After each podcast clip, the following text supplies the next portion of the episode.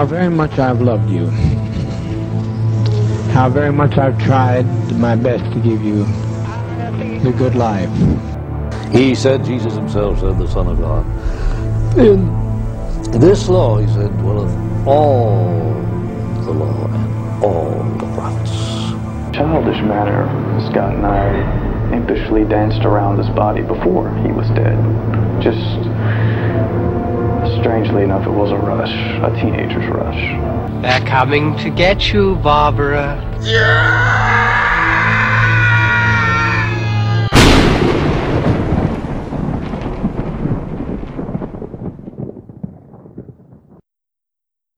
Hey, strangers, it's been a while. Like I said in my little This Week in Crime, that was just centered around the one case of a young girl who's 17 years old. 17 or 18, I believe she was 17 and she was going to be soon to be 18, as it was going to be her birthday soon. Uh, was murdered by her on and off boyfriend.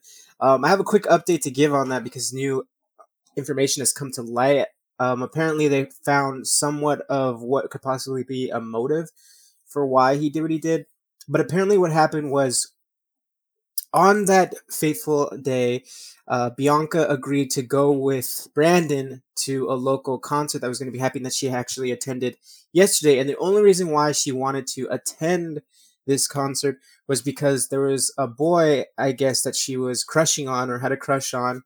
And um, she's agreed to go with him just simply for that reason. But it's not known if Brandon was aware of this guy that she apparently liked um, or anything like that, because apparently, again, um, it is said that uh, it's actually, to be honest with you, the information that I'm getting, one news site says they were boyfriend and girlfriend. The other news site says they were simply just, it was a case of stalking. And uh, so I would rather prefer to, if I was a gambling man, I would put my money down on he was simply just a stalker, somebody who became infatuated her after finding her Instagram and just following her. He probably became attached. She probably gave him a message and he she intended it one way and he took it another way thinking that oh maybe I have a chance with this chick. Who knows? No one really knows, only they do. Um, but like I said, if I was a betting man, I would go on the fact that he was probably a stalker. But what had happened was when he took her to the concert, um, she kind of like left him by himself and she went and went to go talk to that guy that she liked. And I guess what happened is um, she was he I guess he saw her kissing him and he didn't really like that. So he decided to tell her, "Oh, you know, hey, let's go home or I guess it's getting late. We, I should probably take you home." And that's when he decided to do what he did because of jealousy and a fit of rage. He decided to do that. Um, and his motivation was for the fact that she treated him like shit. In his words, treated him like shit and um, was constantly abusive because he's a nice guy, apparently. So that's the quick little update of information that I have. As soon as I find more information or if he has a video of him being interrogated or anything comes to light, you will know that I'll be the first to fucking tell you people. So uh let's get into the episode that you came here for. This episode is all about that shitty human being, piece of human garbage known as Chris Watts. So let's get into it.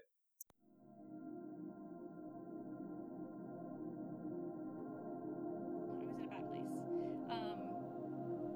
And I was unhappy. I was not happy with myself.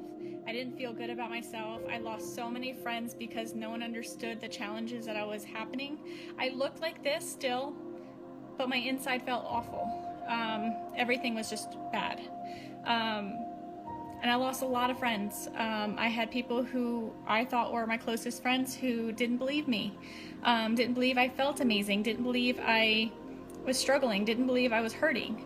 Um, a lot of stress, you know, and all that was going on in my life. And so at that same time, I was in this bad place. I met my, my Chris. I met my husband now. And he's been the best thing, besides my children, that has ever happened to me. Because he's understood my struggles. He was okay with me canceling dates or canceling reservations or canceling last minute because 10 minutes ago I felt amazing. And then 10 minutes later I didn't. Um, I, I believe things happen for a reason. I believe the struggle I had that year um, helped me see my husband. I believe God works in mysterious ways.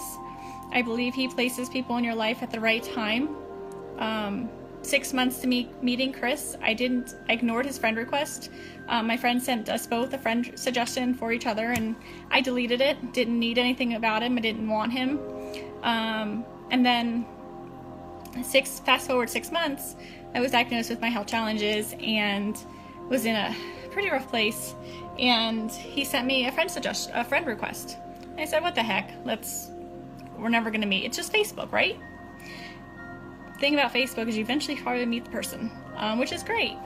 And we met and we fell in love. And long story short, we're here. I couldn't be, I couldn't have asked God for a better man in my life because He's so supportive. He takes care of me. He's, um, he's becoming funnier in his day, old age. I tell him. Um, he's sexy. He's good looking. Um,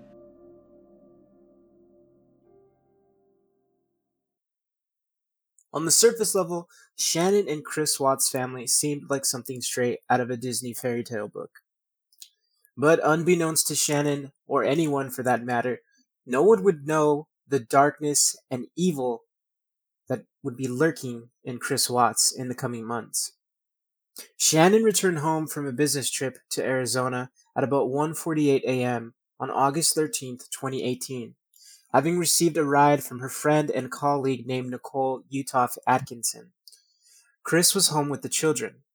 Later that day, Shannon and the two children were reported missing by Atkinson, who had become concerned when Shannon missed a scheduled OBGYN appointment as she was pregnant and failed to return text messages from Nicole. After Shannon missed a business meeting, Atkinson went to the Watts home at approximately 12:10 p.m. When the doorbell and the knocks went unanswered, Atkinson notice, notified Chris and called the Frederick Police Department. Officers arrived to conduct a welfare check at about 1:40 p.m. How you guys doing? What's that? Do you remember me? Yeah. Hey, man. How you been? Hi. Here, Nicole. Yes. Okay. What's going on? So my friend, um, we were out of town for a business trip this weekend, All right. and I dropped her off at two o'clock this morning. She's 15 weeks pregnant. She wasn't feeling well, and she had a doctor's appointment this morning at nine. And I told her to let me know if she needed me to take her. She's got two little girls, and um, she was very distraught over the weekend. wasn't eating normally or drinking, and we kept trying to force it on her because she's pregnant. Mhm. Um, her husband and her supposedly are separating, but she didn't know this. She thought they were just having issues. He disclosed that to me today. Okay. I called him and I was like, "Have you talked or heard from Shanann since she left for work this morning? Because I can't get a hold of her. I've called, I've texted. Her car's in the garage. Her shoes she wears every single day right in the front door. She only has one vehicle. No, they only have the one vehicle in his work truck. Okay. That's what I'm asking. There's She not a. girl and went on a play date, but they're four and two. She went on a play date. Why wouldn't she take a car? They're both in car seats. And she had a doctor's appointment this morning at nine, and she didn't go to the doctor's appointment.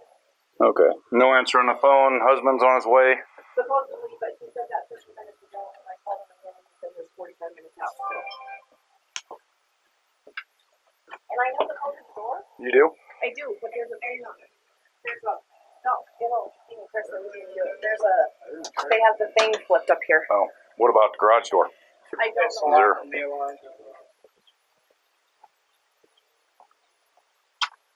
Um, do you mind calling him and seeing if we can get a passcode to this and get my permit, give him, get me permission to go in?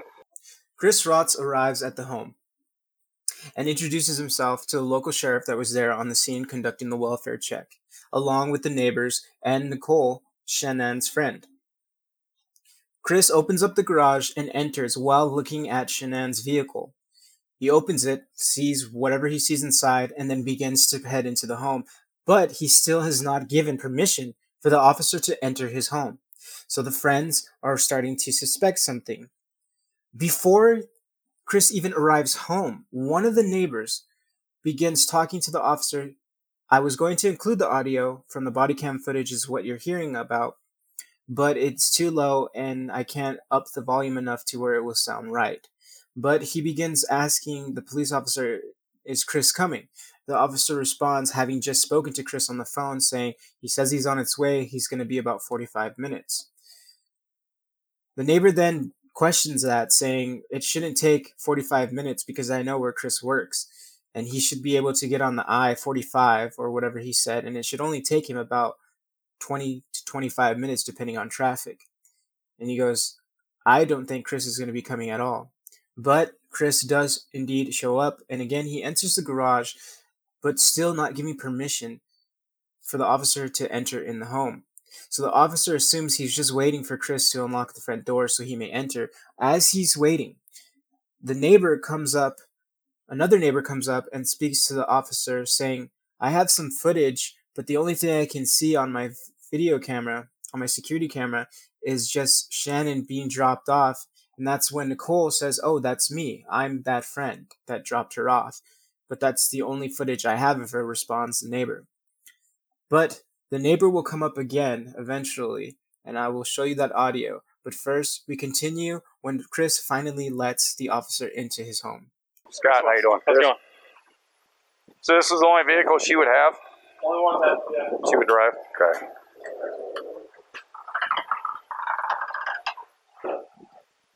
That's me. Yeah. The neighbors went and checked his camera and said that a white car drove away at one. It was me though. That was me. I dropped her off. That was the last action on my camera.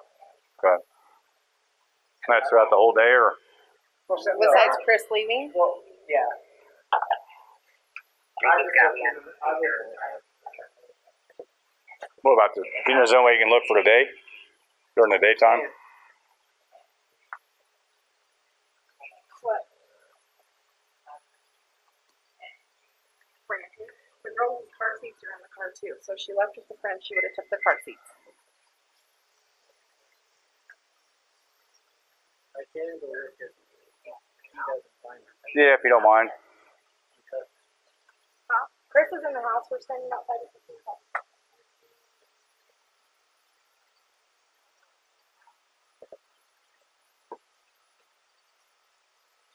Can we go in the house? We can. I mean, that's up to him. It's his house. If you guys, Nikki, I'm getting permission to walk in my daughter's house. mind if I come in, Chris? Okay. You checked upstairs. She's not there. I just want to make sure she's not passed out somewhere. She, is she diabetic?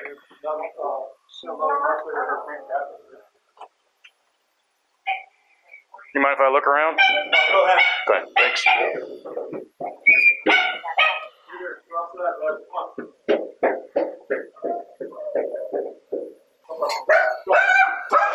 Oh, you're fine.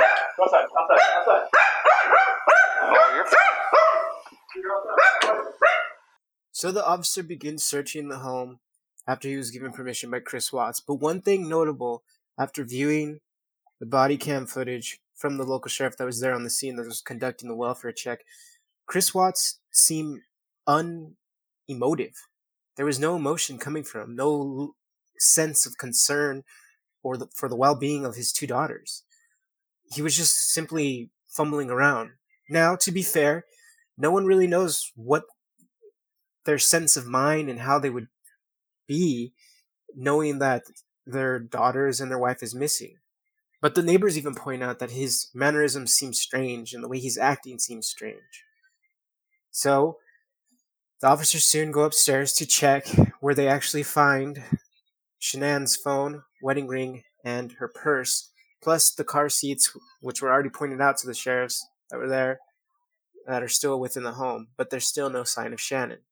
And they begin questioning Chris, all while Chris is just simply not looking at the sheriffs, but only keeping his eyes on his phone. Good one. I'm checking the house for consent. Down her phone. Oh, well. Um, any friends she you know she would be hanging out with? I mean, I know. I guess her her, Amanda. her parents are out of state. Across, across country, North Carolina. Oh, Yeah, so that's not happening. All the girls' blankies are gone. um, Their blankies they sleep with, they don't leave anywhere without them. good. Nothing else appears to be missing though. Just No. stuff you'd take for a quick trip. Her. Her phone's here? Her phone's here. Does she work? Yeah, she works from home. Oh, from home. She works distance to lifeline. Yeah, I think that's what that's gonna start. Oh yeah. Trust me. It was shut down. She's in the play. Yeah. Well, what's originally on the propeller on the couch? You know where that's? Um, I don't know her passcode. It used to be two three eight five, and now it's six digits. It's the baby's due date. So one, one, eight, nineteen. What does she do for work? She works uh, direct sales company called Thrive. How often does her blood sugar drop low? Cassie, her friend in Arizona, said that it, that's the first time it's ever happened. She normally has migraines, like a while ago, but she had had, she had them a lot this weekend. And Cassie's a nurse, so she figured it was because of blood pressure, blood pressure sugar was dropping. Yeah. Because she wasn't eating her normal vitamin names. Like she takes a couple bites until she was full.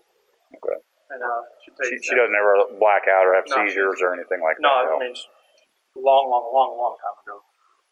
Ha- she had she had a car wreck, and they believe that's what happened. But Imitrex is something she takes for migraine. She she took more Imitrex this last month than she ever had before, but that's just because she was in North Carolina with the humidity Mhm. and everything like that. She was there for six weeks, and we got back Monday or Tuesday, and then she flew out to Arizona Friday Friday morning, and then she got back last night. About 2 a.m. Flight got delayed. She left about 11. She got here at 2. Okay. And I went to work this morning about 5.15, 5.30. What do you do? I work at oil, oil and gas Anadarko. What do you do for them? Operator. Oh. Long days then? Yeah, I, I, I definitely still, yeah. Yeah. Yeah. It's always a long day, especially in that heat. After a few hours of searching Chris Watt's home and getting no answers, either from the home or from Chris himself, who's constantly going from room to room, checking for supposedly answers. But if you follow this case, you know damn well what he knows. Eventually, they go and meet with the next door neighbor, who's also close friends with Shanann, who has video of Chris doing something out of the ordinary who he actually points out to the officers. And that's when the panic sets in for Chris.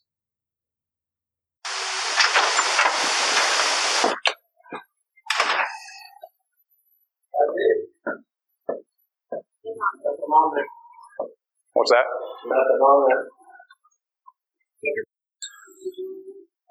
Some of the tools that I have in the toolbox, I knew I was going to have to do some pumping, pumping into rubbers today. So I was out so far. You know, is this on con- continually Yep. recording? Yep. Well, It's not, is it any motion or is it, event, okay, so it's motion.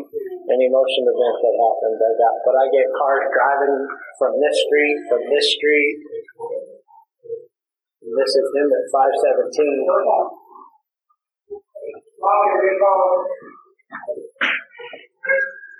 Union Park out there on the side. I going to get everything back in. Be easier to loading everything out there, all the tools that I had to bring in. What else can I do with it? Um, my detective just showed up. Um, so he'll probably want to talk to you. He probably, like I said, he might have you call like the bank and see if there's any kind of activity. Um, Because if there was any sort of action out On there, his cameras, I would have got it. Like Right. we had, I, we had issues the other other week when people were, coming, were stealing stuff out of like garages and stuff like that, and I had parked over there, and it was just like But if any action would have happened, any cars or anything left your house, I would have they it. have been like right in that area. They should have fixed me. Oh, it'll pick up anything coming down the street this way. You're only by ten minutes. Oh, yeah. Okay. Watch, I'll show you.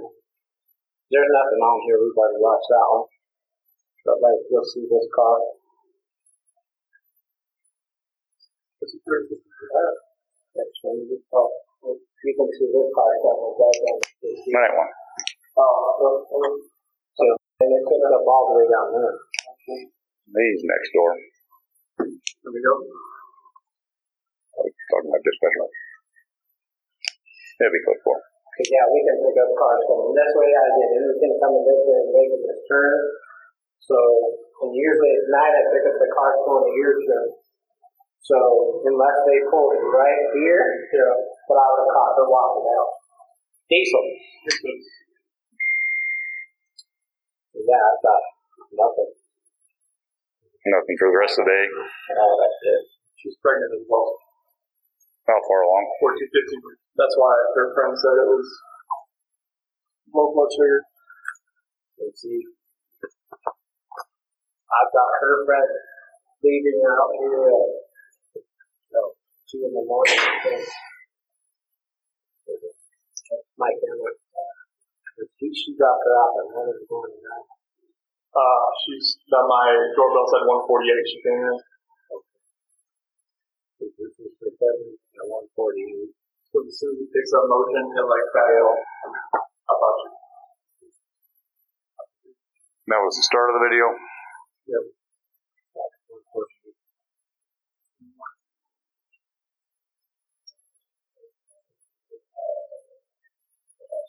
I didn't pick her up going into the house though. It didn't.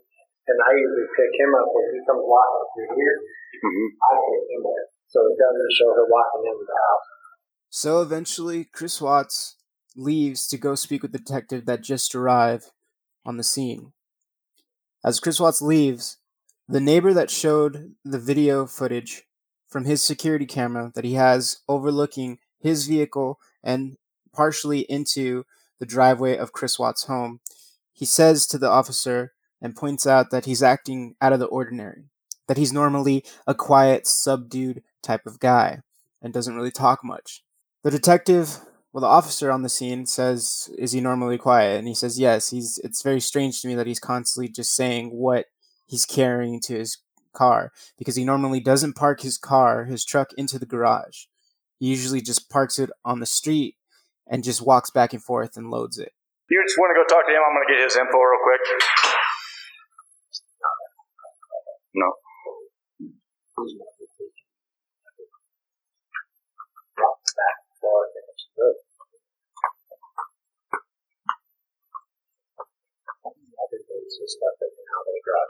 Right.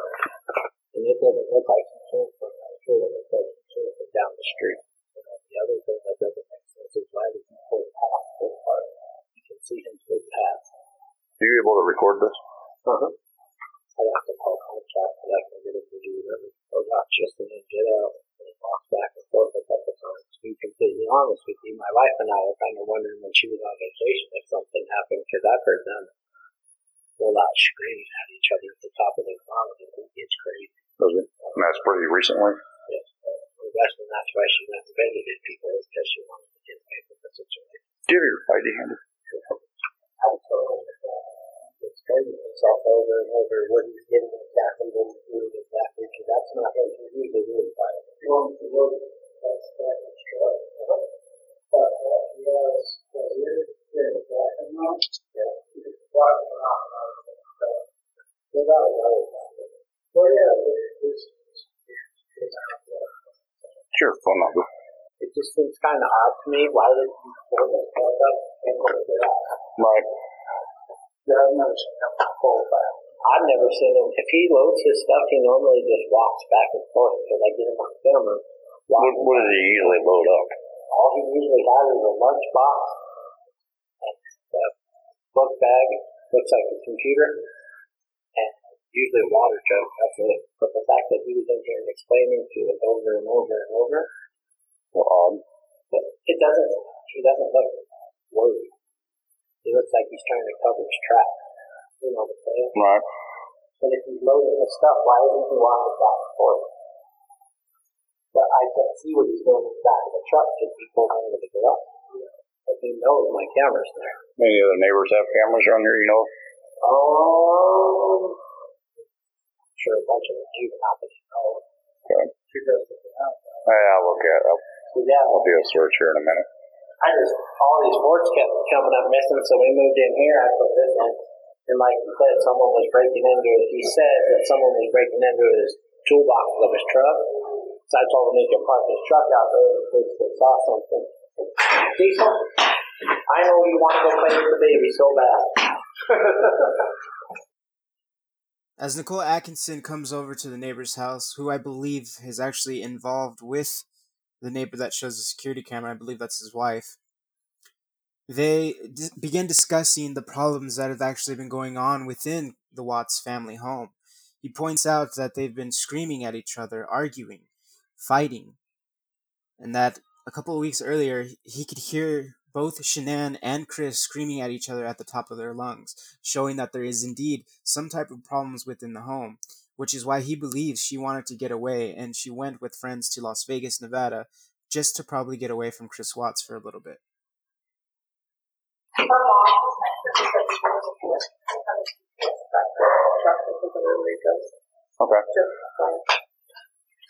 Don't you think it's difficult? I know. I'm trying to stop. No, I'm just saying it's kind of odd that he pulls his truck back behind my car. The cut off, the, the truck's in the garage right now. If he never backs his truck into the driveway, what her friend Christina was saying. decent. But he never backs his truck up. My mom said it too. She said, he carries his stuff out in the house. He doesn't back his truck up. Well, I have him on camera doing that when he does it. Because when he was parking his truck over here, the other thing was odd is while she was gone, he kept parking his truck and her car over here. And I used to see him walk out of his house. He was the car out of the garage? Oh, the car was parked over there for a long time, like a couple days. This was past weekend? Uh, no. It was when she was gone for six weeks. Oh. But I thought it was kind of odd that he never parked in front of here or right here. He said someone broke into his truck and he parked over there. I have no idea. Hey, yeah, it's so suspicious. He's normally, you can ask them, he's normally quiet, real subdued. He's over here telling, them, telling you three times what he took out, what he did, what he did, what he did. He's very, he never talks. So the fact that he's over here blabbing his mouth makes me kind of suspicious. Yeah, but I mean, put yourself in his situation. Oh, I agree. You know, anyone's going to be nervous. You don't know what to do. Um, No, I agree, but I'm just saying the way he told you three times what he brought with him, why is he telling you exactly what he brought with him instead of saying, well, they didn't see anybody out here, they didn't see anybody doing anything? You know what I'm saying? Mhm. Why is he so worried about you knowing what he's carrying out? That's all I'm saying. The detective's calling. what's that? He's talking to him right now. Okay. Eventually, the local media catches wind of the story about Shanann, Bella, and Celeste, who are both missing, and give Chris Watts an interview discussing how he felt, what was going through his head. And he says in the interview that he was just wanting to just get home from work. He started rushing home, just speeding, blowing through red lights. Yet it supposedly was going to take him 45 minutes to get home when the police first arrived to do a welfare check after Nicole Atkinson had just called the police to report Shanann missing. Eventually, an investigation is underway, and soon some startling pieces come together in this puzzle of mystery and lies and deceit. And soon we truly find out just who Chris Watts really is. He didn't have a wedding ring on his finger. And every time I talked to him, he didn't tell me that he was in a relationship. He didn't even mention his kids right away either. Um, and then one day he told me that he had two kids. I was like, that's pretty cool.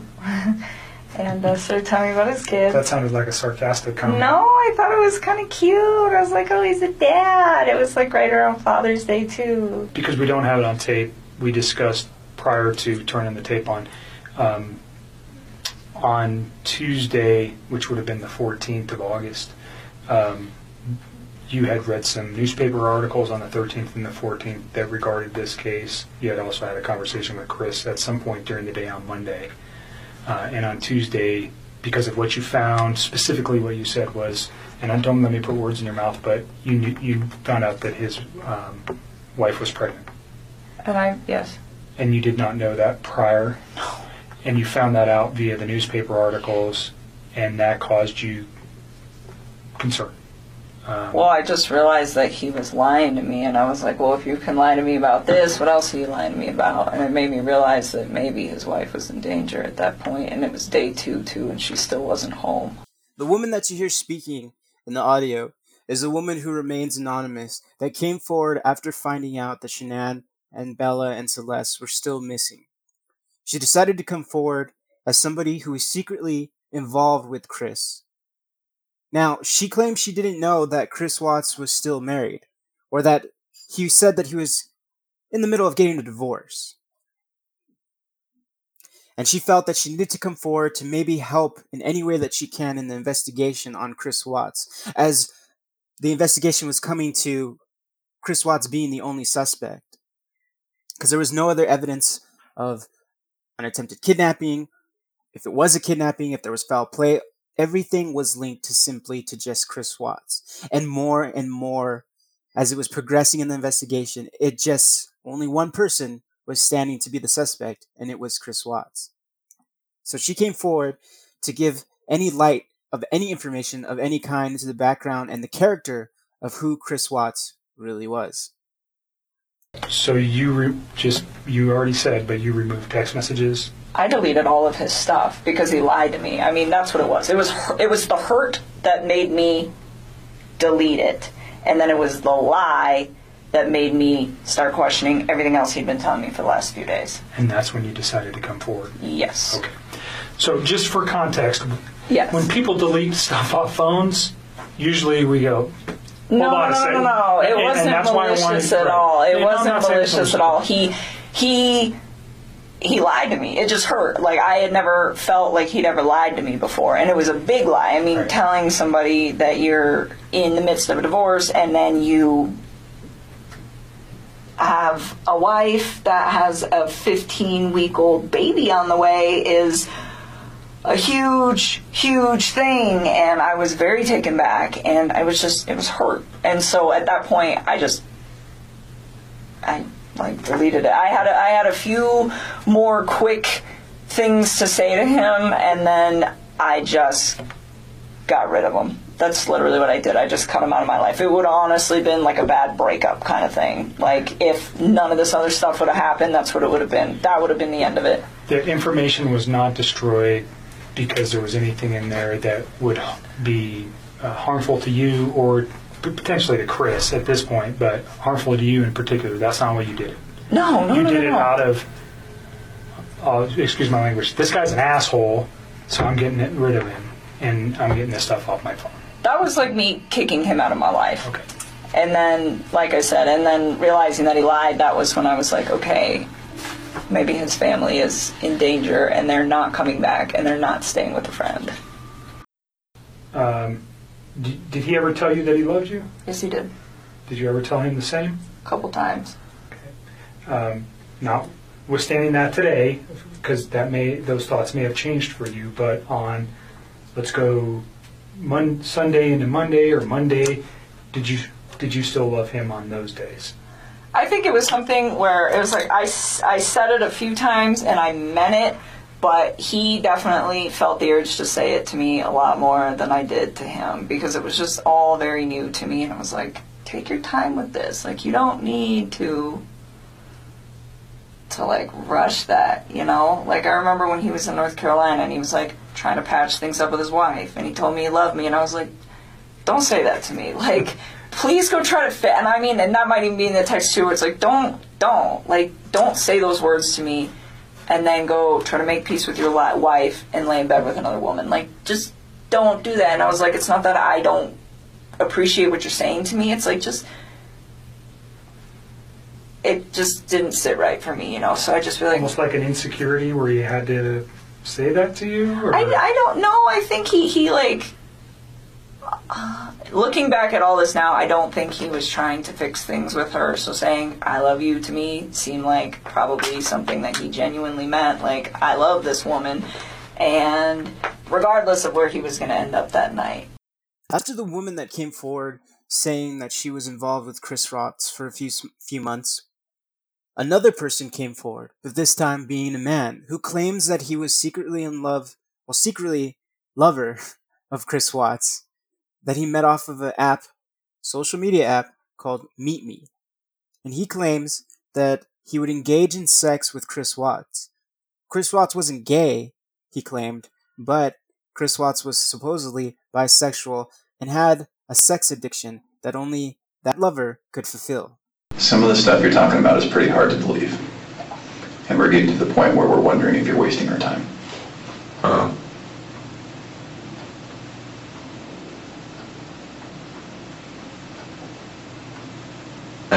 A question or, I mean, I don't know how you want me to respond to that. I don't know what else you want me to. These are the challenges that we have, right? You told us that you watched the video over and over, okay? So we know that you're aware of everything that's out there. And all you've talked about are things that anyone else knows. You haven't brought forth any information.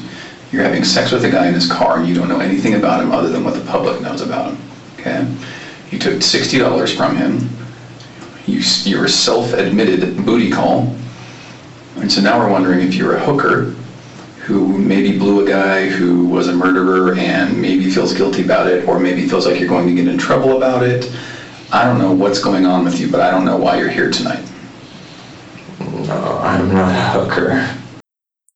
Unfortunately, like you heard in the audio, nothing further of information came from speaking with the anonymous man that came forward about engaging in sexual acts after meeting Chris Watts through the social media app Meet Me. Although he did claim that supposedly for a couple of months he would Chris Watts would go and see him and pay him to actually engage in oral sex. Well, the anonymous man being the one that would give oral sex to Chris Watts.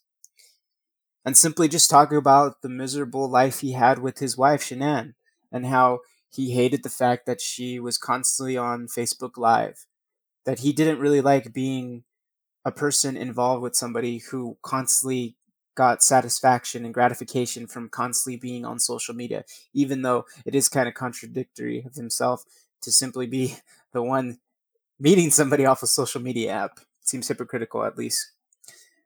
But during the investigation, Chris Watts was given multiple polygraph tests, which he failed every single one. When he was finally confronted about failing each polygraph test, they started questioning him of if he truly knows the whereabouts of Bella, his daughter, Celeste, his other daughter, and his wife, Shanann. If he truly knows what happened to them and if he has anything to do with their disappearance. Of course, he said no and came his innocence as much as he could until finally he broke down and the officers convinced his father to speak with Chris because Chris claimed he had something to get off his chest. Hey, Chris, we're gonna let you have uh, however much time you need, okay? Okay. Anybody was in there or no? Uh, yes. Okay.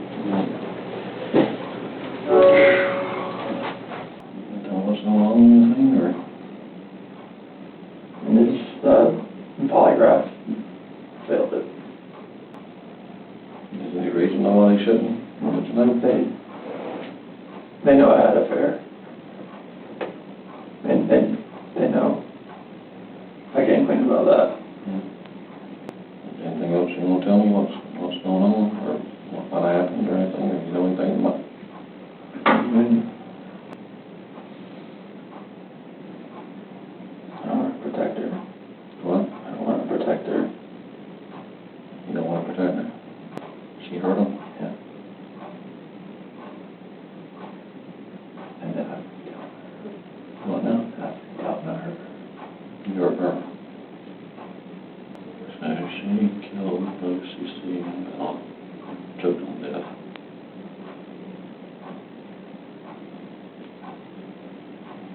You lost it and choke, her or?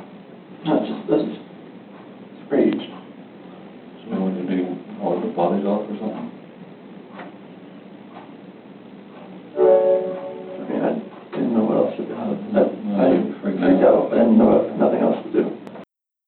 So, if it was hard to hear in that audio, Chris Watts confessed to his father that he claims what had happened that night was Shannon Shanann had flipped out and, for unknown reasons, choked Bella and Celeste to death.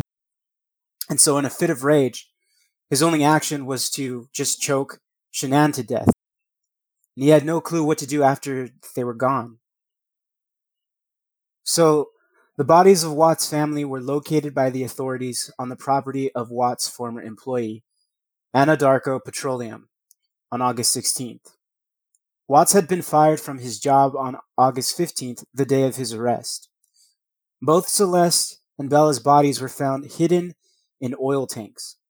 Shanann was buried in a shallow grave nearby the oil tanks. On August 21st, Watts was charged with five counts of first degree murder, including an additional one count per child cited as death of a child who had not yet attended 12 years of age. And the defendant was in a position of trust, unlawful termination of a pregnancy, and three counts of tampering with a deceased human body. Because don't forget, Shanann was 15 weeks pregnant at the time of her death. Prior to being convicted and charged with the murders of Shanann, Bella, and Celeste, there was a lengthy trial. What the prosecutor had to paint the picture of was not how he killed Shannon, Bella, and Celeste, but why. Their opening statements began with a reading from Shanann's father and Shanann's brother. It is a very sad read, and if you're one who has children, it can be hard to hear because it's not something that you would ever want to experience in your lifetime. Good morning, Mr. Rzucek. Good morning.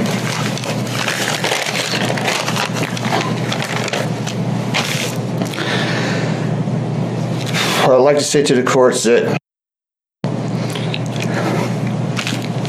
Shannon, Bella, and Niko are loving, caring people. They love life. They love being around people who love them. They also they always had good times. This is the first time they went to the beach this year and they loved it. But God only knows what happened that night. Life will never be the same without Shannon, Bella, and Celeste and Niko. Had all their lives to live. They were taken by a heartless one. This is the heartless one, the evil monster, who dare you take the lives of my daughter Shannon, Bella, Celeste, and Niko. I trusted you to take care of them, not kill them. And they also trusted you. The heartless monster, and then you take them out like trash. You disgust me. They were loving and caring people.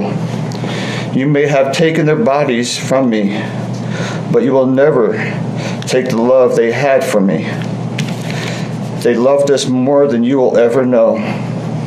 Because you know what love you don't know what love is. Because if you did, you would not have killed them. You monster thought you would get away with this.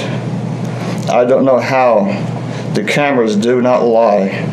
You carry them out like trash of the house. Yes, I seen the videotape. You buried my, my daughter Shannon and, and Niko in a shallow grave, and then you put Bella and Celeste in huge containers of crude oil. You heartless monster. You have you have to live with this vision every day of your life, and I hope you see that every time you close your eyes at night. Oh, I forgot. You have no heart or feelings or love. Let me tell you something. I will think of them every day of my life, and I love them every day of my life. Prison is too good for you.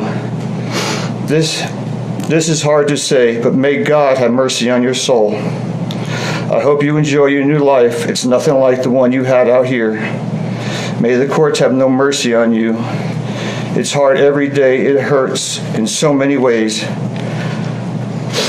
I have read, heard people say that you're not a monster. No, you are not. You're an evil monster. Thank you. Love you, Shannon, Bella, and Niko. Love you, Pop Up and Dad. And one other thing. And Shannon says she is super excited for justice today. Thank you, Your Honor. Your Honor, Frankie Rzucek Jr., he has asked me to read his statement for him, but he would like to stand with me if that's okay. Of course. You went from being my brother, my sister's protector, one of the most loved people in my family, to someone I will spend the rest of my life trying to understand. What gave you the right to put your hands on a woman, let alone my best friend, my beloved sister, your daughters, and your son? Why weren't they enough for you? In the blink of an eye, you took away my whole world, the people that mattered to me the most. Everything in my life I loved your children. They trusted you, they loved you. They looked up to you because you promised to keep them safe. Instead, you turned on your family. My blood is boiling as I write these last words because they are the last you will ever hear from me. I can't even think of the right words to describe the betrayal and the hate I feel. And to be honest, you aren't even worth the time and effort it takes to put my pen to this paper. There isn't a day that goes by that I don't cry for my family. They were my whole world. All I do is ask myself why. Why would you do this? You don't deserve to be called a man. What kind of person slaughters the people that love them the most? Did you really think you would get away with this? Did you really think that this was your best option? To throw away your family like they were garbage? They deserve better and you know it. I hope you spend the rest of your life staring at the ceiling every night, being haunted by what you've done. None of us deserved this. Hearing my mother and father cry themselves to sleep in this hotel room causes me anguish that is beyond words. I can't describe how this feels, how badly my heart is breaking for my poor parents. We trusted you. You have taken away my family from this earth, but you can never take them from my heart. You took away my privilege of being an uncle to the most precious little girls I've ever known. I will never hear the words Uncle Frankie again, but you will never be called Dad again either. You'll never be able to put your hands on another woman, let alone my best friend, my beloved sister, and your son. I just can't comprehend how they weren't enough for you. Shanann, Bella, and Cece loved you more than anyone. You were their hero. How could you destroy the people who loved them the most? I pray that you never have a moment's peace or a good night's rest in the cage you'll spend every day of your life in. A cage you are privileged to live in because my family isn't evil like you. We begged the district attorney to spare your life despite because despite everything, we believe that no one has the right to take the life of another, even even someone like you. I feel sorry for your family. I know the pain that they must feel knowing that they can't hug you because that's how my mother, father, and I feel every time we cry for our family. Nothing hurts more than watching or hearing my family weep for their loved ones. I just wish that I could tell the, that you would tell the truth, but I know that that is asking for more than you are capable of. I stayed up all night writing this statement. I don't sleep because of you. My life will never be the same because of you, but at least my conscience is clear.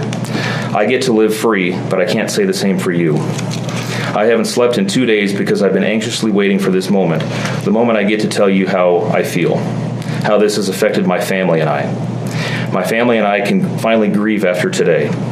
If anything, we will come out of this stronger today than we were before, and we will continue to pray for your family.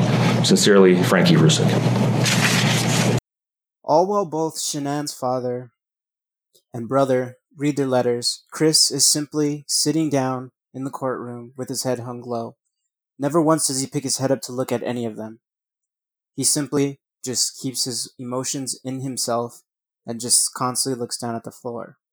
Next is Shanann's mother, who comes up to read her letter. And it's another heart wrenching letter that she reads in hopes that Chris hears it as well. My name is Sandra Rzucek, Shannon's mother. I wanted to say thank you for this moment. I want to take a moment to thank everyone who has prayed for our beloved family, who has sent gifts, cards to us from all over the world. I know God will put the evil people where they need to be. I also want to take the time to thank the town of Frederick, um, Greeley, uh, FBI, the DA's office, the CBI for exceptional work. We thank Nicole um, Atkinson, um, Shannon's neighbor Nathan, and his family. Um, to me, they're our heroes. They really, they really are. God bless. Um,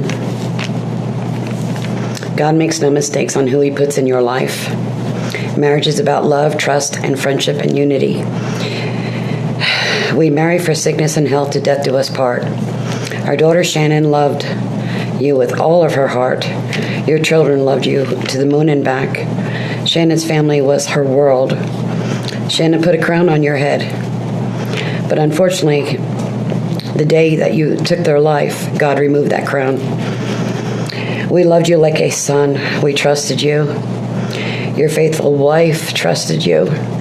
Your children adored you, and they also trusted you. Your daughter Bella Marie sang a song proudly. I don't know if you got to see it, but it was Daddy, You're My Hero. I have no idea who gave you the right to take their lives.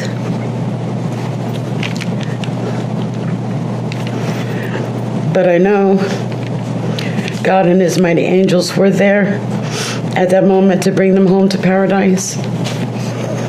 God gives us free will. So not only did you take the family of four, your family of four, you took your own life. I want the world to know that our daughter and her children were so loved by us. There will always be protected by God and His mighty angels. I didn't want death for you because that's not my right. Your life is between you and God now, and I pray that He has mercy for you. From Shannon's mother, Bella Marie, Celeste Catherine, and Niko Lee's, Nana. Thank you, Your Honor. Up next to speak, Chris Watts' mother and father. Uh, but before they speak, their lawyer that they brought spoke spoke for them not their letters they actually read their letters but the lawyer speaks on behalf of them stating to the judge that they appreciate that despite what Chris Watts had done and claims to have done they appreciate the fact that they will not be seeking the death penalty but they will be seeking to sentence him for two life sentences. And as they go on, Chris Watts is still devoid of any emotion and simply just looking at the ground, never once looking up, never once looking at his mother or father, nor did he look at Shanann's father or brother. Still just devoid of any emotion. Cindy Watts. My name is Cindy Watts. I am the grandmother of two beautiful granddaughters, Bella Marie, Celeste Catherine Watts. I am also the mother of Christopher Watts, who I will be directing most of my statement to. First, I'd like to begin by recognizing the absolute horror of this crime and acknowledging the devastating loss that both the Rzucek family as well as our family have faced. Our families have been irreparably broken by the needless deaths of Shanann, Bella, Cece, and Niko. This is something we will never get over. We will always mourn the loss of our family, and in that, we are united in our grief. I am still struggling to understand how and why this tragedy occurred. I may never be able to understand and accept it, but I pray for peace and healing for all of us. Now, to my son Christopher, I have known you since the day you were born into this world. I have watched you grow from a quiet and sweet, curious child who Bella reminded me so much of, to a young man who worked hard in sports and later mechanics to achieve your goals. You are a good friend, brother, father, and son. You have we have loved you from the beginning and we still love you now. This might be hard for some to understand how I can sit here under these circumstances and tell you, although we are heartbroken, although we can't imagine what could have led us to this day, but we love you. Maybe you can't believe it either. As the Lord said in Jeremiah 3:31, I have loved you with an everlasting love. Therefore, I have continued my faithfulness to you. And you, as your mother, Chris, I have always loved you, and I still do. I hate what has happened. Your father and sister and I are struggling to understand why. But we will remain faithful as your family, just as God remains faithful because of his unconditional love for all for us all. We love you. And we forgive you, son.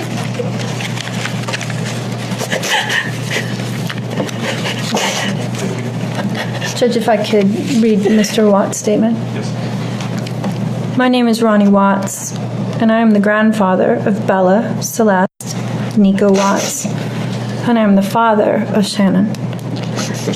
I am the father of Christopher Watts as well.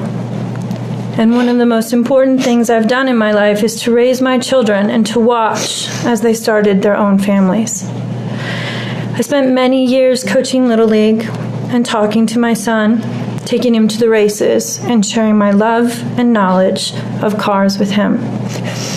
He was just as involved with his girls. I believe he loves his girls. I know he does.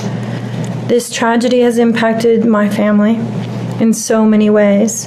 Beyond losing my precious grandchildren, our beloved daughter in law, we are forced to question everything. We still don't have all the answers, and I hope one day, Christopher, you can help us. Chris, I want to talk to you as a father and son. You are here today accepting responsibility, but I want to tell you this now. I love you. Nothing will ever change that. And I want you to find peace. And today is your first step. The Bible says if we confess our sins, God is faithful and just and will forgive us. Chris, I forgive you, and your sister forgives you, and we will never abandon you, and we love you. Dad. For the first time, Chris Watts actually shows some sort of emotions when his mother actually begins to speak. Whether it's what is in what she reads in her letter that st- strikes something with Chris, but he begins breathing heavily, almost like as if he's trying to hold back tears. And it kind of reminds me if you've never seen this movie, then you're probably not going to know what the fuck I'm talking about. But in the movie Scrooge with Bill Murray, it's a fucking awesome movie. If you've never seen it, do yourself a favor and watch it. I believe it's still on Netflix, but check that fucking movie out. It's amazing. It's awesome. I love watching that movie, especially during Christmas because it is a Christmas movie. But it's Scrooge and it stars Bill Murray. But in that movie is a scene when he meets the ghost of Christmas Past because it's basically the fucking Charles Dickens story. Um, when he when he meets the ghost of Christmas Past, he shows him his mother, and he goes, and the ghost of Christmas Past always says, "I don't care how tough you are. Whenever they see their mothers, they always, always cry." And Bill Murray's like, "I won't cry," and he ends up crying but that's what it just fucking reminds me of. So if I lost you, I'm sorry. But yes, go go watch that movie Scrooge with Bill Murray. It's fucking awesome. It's an awesome movie. But back to Chris Watts. So now that the mother, the brothers from both sides of the family speak, now the prosecution starts their case. And in a very chilling graphic detail, he begins to talk about exactly what Chris Watts did to both Bella, Celeste, and his wife, Shanann, in a very graphic detail and chilling. So you're going to be listening to that right now. Your Honor, there are no words to adequately describe the unimaginable tragedy that brings us before this court today. By my comments, I'm not even going to try to express the horror, the pain, or the suffering that the defendant has caused to these families, to this community, and to all who were a part of this investigation. However, I do want to spend a few minutes sharing with the court the details of the crime, as so far you've only had an opportunity to review the affidavit and a few facts here and there that have been offered to the court in the motions and pleadings that have been filed. The questions that have screamed out to anyone who will listen since August 13th of 2018 are why and how? Why did this have to happen? How could a seemingly normal husband and father annihilate his entire family. For what? These are the questions that only one individual in this courtroom or on this planet knows the answers to. I fully expect we will not receive the answers to these questions today, nor will we, will we at any point in the future. I don't expect that he will ever tell the truth about what truly happened or why. Even if he did, there is no rational way that any human being could find those answers acceptable responses to such horrific questions. The best we can do is try to piece together some kind of understanding from the evidence that is available to us. And the evidence tells us this the defendant coldly and deliberately ended four lives. Not in a fit of rage, not by way of accident, but in a calculated and sickening manner. Shanann was 34 years old. She had married the defendant in November of 2012. Over the weekend leading up to August 13th, she had been at a work conference in Phoenix, Arizona, and res- uh, returned home in the early morning hours of August 13th. We know that she got home about 1:45 in the morning. The doorbell camera on their home shows her arriving back home uh, from the airport. Shortly thereafter, at least according to the defendant, they had a what he referred to as an emotional conversation about the state of their marriage and about what their lives would look like going forward. What was said during that emotional conversation, only he knows. What we do know is that shortly after that, the defendant strangled her to death with his own hands. We know that he slowly took her life the morning of August 13th. We know that this was not done in an uncontrolled, vengeful manner that he tried to describe to agents from CBI and the FBI. If that were the case, you would expect to see vicious, horrible bruising about her neck, shoulders, and face. You would expect to see the hyoid bone in her neck broken. You would expect to see some kind of defensive wounds on his body as she struggled and fought for her own life. None of those are present. The only injuries that were on Shanann's body were one set of finger uh, or bruising, what appeared to be fingernail or finger mark bruising to the right side of her neck. We know that our experts will tell us that it takes two to four minutes to strangle someone to death manually with their own hands. The horror that she felt as the man that she loved wrapped his hands around her throat and choked the life out of her must have been unimaginable. Even worse, what must Bella, age four, and Celeste, age three, must have experienced or thought as their father, the one man on this planet who was supposed to nurture and protect them, was snuffing out their lives. They both died from smothering. Let me say that again. The man seated to my right smothered his daughters. Why? Imagine the horror in Bella's mind as her father took her last, last breaths away. Your Honor, understand very clearly Bella fought back for her life. The frenulum, the connective tissue between her upper lip and her gum, had an inch and a half, excuse me, a centimeter and a half laceration. She bit her tongue multiple times before she died. She fought back for her life as her father smothered her. Celeste had no such injuries. In fact, she had no external injuries at all. But according to the medical examiner, she was smothered nonetheless. The defendant then methodically and calmly loaded their bodies into his work truck, not in a hasty, hasty or disorganized way. He was seen from the neighbor's doorbell camera backing his truck into the driveway, going back and forth into the house and back out to the truck three different times, one time for each of their bodies.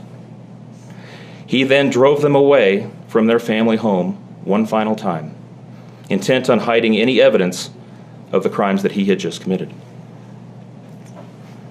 In one final sign of callousness for his wife, his daughters, and their unborn son, and their remains, he drove them to a location that he thought no one would ever find them to one of the oil tank batteries with which he was so familiar. He knew this was safe. He had texted a coworker the night before saying, I'll head out to that site. I'll take care of it. He had carefully ensured that he would be alone in the middle of the plains to secrete away the remains of his family in a place that he hoped they would never be found. In one final measure of disrespect for the family he once had, he ensured that they would not be together, even in death, or he, so he thought. He disposed of them in different locations. He buried Shanann and Nico in a shallow grave away from the oil tanks. Bella and Celeste were thrown away in the oil tanks at this facility. Different tanks so these little girls wouldn't be together in death. Imagine this, Your Honor. This defendant took those little girls and put them through a hatch at the top of an oil tank, eight inches in diameter. Bella had scratches on her left buttocks from being shoved through this hole. A tuft of blonde hair was found on the edge of one of these hatches. The defendant told investigators that Bella's tank seemed emptier than CC's because of the sound that the splashes made. These were his daughters. Significantly, when his coworkers arrived at the tank battery later that morning, to a person, they all described him as acting completely normally. It was a normal workday, even while his daughter sank in the oil and water not far away from him. And then his efforts at deception truly began. We've all seen the emotionless interviews that the defendant gives to the local media asking for help in locating his family. We watched as he claimed that the house was empty without them and that he hoped that they were somewhere safe and that he just wanted them to come home. He told investigators that they were at home sleeping when he left for work that morning and that Shanann had told him that he was, she was taking the girls to a friend's house for the day. What is striking about this case, Your Honor, beyond the horrors that I've already described to you, is the number of collateral victims that he created by his actions. While he stood in front of TV cameras asking for the safe return of his family, scores of law enforcement officers, neighbors, friends, and family scoured the area, fretted for their safe return. They texted him begging for any information and sending him their best wishes, all the while he hid what he had done. All of this, Your Honor, for what? Why? Why did this have to happen? His motive was simple, Your Honor. He had a desire for a fresh start, to begin a relationship with a new love that overpowered all decency and feelings for his wife, his daughters, and unborn son. While Shanann texted the defendant over and over again in the days and weeks leading up to her death, attempting to save her marriage, the defendant secreted pictures of his girlfriend into his phone and searched and texted, excuse me, texted her at all hours of the night. While Shanann sent the defendant self-help, self-help and relationship counseling books, one of which, ironically enough, was thrown in the garbage. He was searching the internet for secluded vacation spots to take his new love in researching jewelry. And while Shanann took the girls to visit family in North Carolina, the defendant went to car museums and the sand dunes with his new girlfriend. The stark contrast between the subjects of their internet and text content is absolutely stunning. Even the morning after he killed them and disposed of their bodies, he made several phone calls. One was to the school where the girls were supposed to start, telling the school that he would that the girls would not be coming to school anymore, that they were being unenrolled, presumably to give him some more time before law, enf- law enforcement notification about them going missing. He contacted a realtor to start discussing the selling of his house, and he texted with his girlfriend about their future. None of this answers the questions of why, however. If he was this happy and wanted a new start, get a divorce. You don't annihilate your family and throw them away like garbage. Why did Nico, Celeste, Bella, and Shanann have to lose their lives in order for him to get what he wanted? Your Honor, justice demands the maximum sentence under the agreement reached by the parties. Hey everybody, say hi. Say hi. You don't want to say hi? Um, so I just wanted to come on here live. Say hi. hi. Hi. Um, so Saturday's here. I don't even know what time it is. It's 8:30 here um, in Colorado, and uh, I love waking up now on Saturdays and being able to enjoy my family. We never have to. See, careful, Cece. We never have to really. Uh, we never have determined where we're going. No plans really. Summer's coming. Summer's coming, and we're super excited. Um, Bella, Bella, come here for a second, baby. Um, we're really excited for summer because um, so much goes on in the summer here in Colorado. There's concerts every weekend, um, Friday, Saturday nights. There's always some kind of concert going on. So, as you heard within the audio, finally Chris Watts was sentenced by the judge for life in prison. He was actually sentenced to three counts of, uh, of life sentences uh, to run consecutively. Um, and also, he was also charged for the unlawful termination of pregnancy because Chris and Sh- Shanann Watts were actually expecting a baby boy, which th- that's why you heard the name Nico, because they were planning on naming the little boy Nico. Um, but Chris Watts obviously pleaded guilty to the murder and the death penalty, as you heard in the audio. Should have heard in the audio. I know it was kind of lengthy, but I wanted to. I didn't want to like cut it up a lot because I felt like if I cut it up too much, you might get confused on certain things that was being said. So I just kind of kept it in its entirety. But when the actual um, prosecutor was talking, uh, he actually had more to say that I didn't include. The the uh, length that he talks for is his whole runtime was about 13 14 almost 15 minutes and i cut it down to eight minutes. Um, so if you want to hear the rest of it uh, just search the trial on youtube. You can find it anywhere. You can find the documentary about him. There's been plenty of coverage of chris watts. But um, obviously as they said um, as they told the district attorney and they pleaded to the judge the death penalty was not put forward by the district attorney on the request of shanann's family who did not wish for any further deaths. So they actually, like the ju- like the judge and the prosecutor said, um, they showed him more mercy than he showed his own fucking family, and that's sad. And um, they honored that deal. And on November nineteenth, he was sentenced to life in prison without the possibility of par- parole. So yay! And then on December third, twenty eighteen. Uh, Chris Watts was actually moved to an out of state location due to security concerns. Uh, he was actually being targeted a lot because uh, funny thing is, um, I have a stepbrother who's been in and out of prison for quite a while. Um, I don't really talk much to him, but um, when I did talk to him, he did tell me that for some reason, um, prisons have a code. You hurt children, that's like a no-no when it comes to criminals. Like they, I guess criminals have standards, but that's like a no-no. You don't fucking do that. And if they find out, if the prisoners find out about it, they will make your life even more miserable than it's already going to be while you're in prison. So on December 5th, uh, 2018, he arrived at the Dodge Correctional Institution, a maximum security prison in, I don't know if I'm pronouncing this right, but in Waupun? Wapun? It's W A U P N, Wisconsin, to serve the remainder of his life sentences.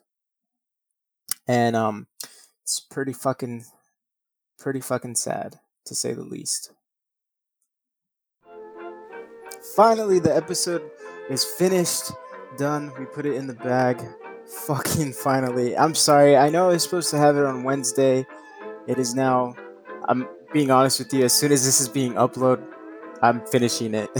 I'm sorry that it's taken me so long. It's taken me a month, over a month, to get this fucking episode out because I think I promised it on like June 7th, maybe. I fucking don't remember, but I've just been really busy with work with my family and it's it's it's really stressful sometimes to try to like get this done when I want it because I'm a perfectionist and I know you're probably like perfectionist this sounds like fucking garbage. But I, I try to like I want to make it perfect I at least want to make it sound right so I'm hoping you guys enjoyed this episode and you found maybe you found information that you never even knew about Chris Watts and this despicable human piece of shit that he is. Because I'll be honest with you, I have a daughter. She's gonna be three in December. She's so she's two years old right now, and she's means everything to me. She's the world. She's the only thing that I think I've ever done right in my life. Am I the perfect parent? No, by no means am I the perfect parent. Um, but it's like it's crazy because before I when I didn't have a, a, kid when I didn't have a child I would see my sister she had kids and she, like the way she was with them I would think I thought it was silly, to be honest with you, if I'm being completely honest with you. But the way I am with my daughter and just like just seeing her smile is like the best fucking thing in the world to me. That I have never, to be honest with you, there's been moments where I felt happy, but never in my life have I ever felt like this amount of like happiness just from just seeing my daughter smile. It is the best thing in the world. He- The first time I ever heard my daughter call me dad, it was amazing. It was like an experience that you can never experience until you actually experience it. It's the best thing in the world. And to be honest with you, my daughter Emma, that is her name, Emma, she's the only thing I've ever felt like I've done right in my life. I feel like she's the only thing I've ever done right. And it, it was really hard to do this episode and listen to um, Bella and Celeste when in the videos that I included with Shanann, knowing what happened to them, knowing what this fucking piece of shit did to them. It, it was really hard for me, and I'm not gonna lie, I I I almost broke down because never in my life would I ever think about doing that to my own child.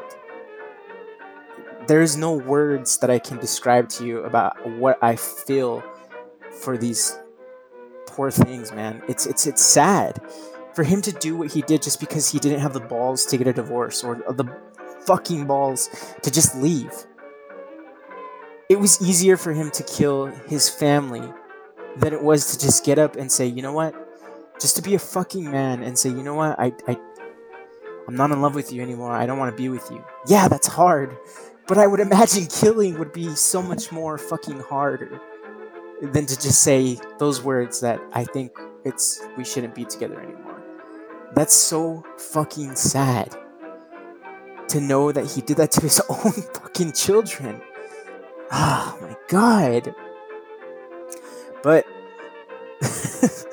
before I get fucking mad, I, I hope you guys enjoyed this episode of the Chris Watts episode. I finally got it out to you. It is now 6:42 a.m. and I'm barely finishing the episode. All the audio that I got. I hope you guys enjoyed everything. I know some of it was probably hard to hear because um, for some reason we have technology where we can take fucking pictures of Saturn and see like the fucking craters in the moon and shit. But for some reason, when it comes to audio equipment for our fucking local sheriff's department, is fucking horrendous. It's like super fucking bad. But yet, I don't know. I, we have our priorities backwards. But I hope you guys enjoyed the audio. I hope you guys maybe learned something new that you didn't know about Chris Watts and the whole case and investigation and everything. Um, I got a lot of my uh, like information and audio from obviously Wikipedia, but also from CBS.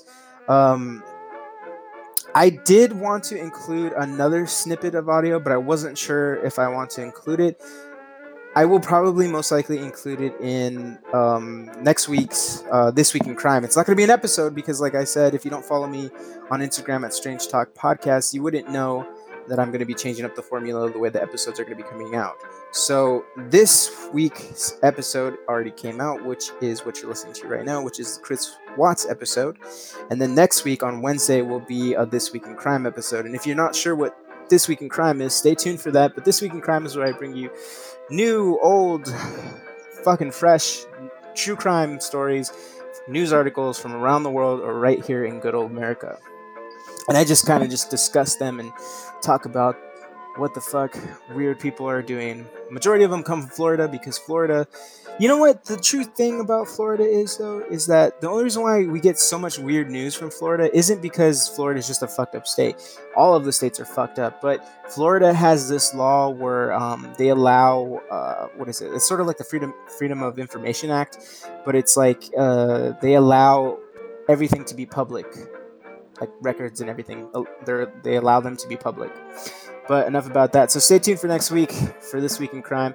I hope you guys enjoyed this episode of Chris Watts. I'm sorry that it came out on Thursday. I know I promised it to you guys on Wednesday, but uh, I got busy.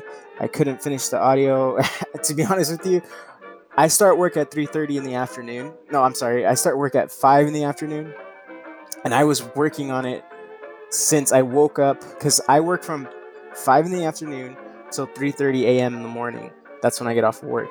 So when I got off of work uh, Wednesday morning, um, I didn't go to sleep till like maybe seven o'clock because my daughter woke up, and then um, so I went to sleep like around. s- No, actually, I lied. I went to sleep like around three o'clock uh, in the morning because I actually had Tuesday off. I have Monday, I have Sunday, Monday, and Tuesday off. And you would think I would have time sometimes to record, but I I don't sometimes. Um, unfortunately. but uh, yeah, so I went to sleep around three o'clock in the morning. I woke up like around um, ten thirty, and I started working on it since then, uh, Wednesday. And um, I was just finishing it up, but I couldn't finish it up because there's so much audio that I wanted to include in the episode, obviously. Um, and then finally now, 6:42 a.m. I already finished it, and I'm finishing this up right now. What I'm talking about, and I feel like I'm dragging this out enough. So again, thank you guys for tuning into Strange Talk Podcast because Strange Talk Podcast would not be what it is without you, the listener. So a big thank you to you. Also, if you're not following me on Instagram at Strange Talk Podcast, you won't know what I'm going to be working out. So you'll be able to keep up to date with new episodes coming out, what they'll be about, and everything. Um, and if you want to send me news articles, you can do so. Please, please do so. You can send me articles via Instagram. Just send me a DM at Strange Talk Podcast. Or if you want to keep it old school and discuss the news article, you can do so by sending me an email via my email, which is oh, sorry, I'm yawning. my email, which is strange talk podcast at outlook.com. What's that email address you say? It's strange talk podcast at outlook.com. So go ahead and send me an email there if you want to send me some news articles. So again, without keeping you any longer than I already have, because I feel like I dragged this out because I'm kind of sleepy. Uh, thank you for listening to Strange Talk Podcast, an episode of Chris Watts. Let me know what you guys thought of the episode. Seriously, just send me a message. Hey, I thought it was bad. It felt too long. Or it was really good. I don't care. Just send me a message. But the best way to let me know that I'm doing a good job is by going to iTunes, leaving me a review, and just telling your friends about Strange Talk Podcast. Be like, dude, you guys, yo, check this fucking podcast out. It's fucking dope, yo. That's what kids say, right? Today, nowadays. It's so dope. Oh, it's lit. It's lit. It's lit AF. um, so yeah. So stay strange, people. Stay fucking strange.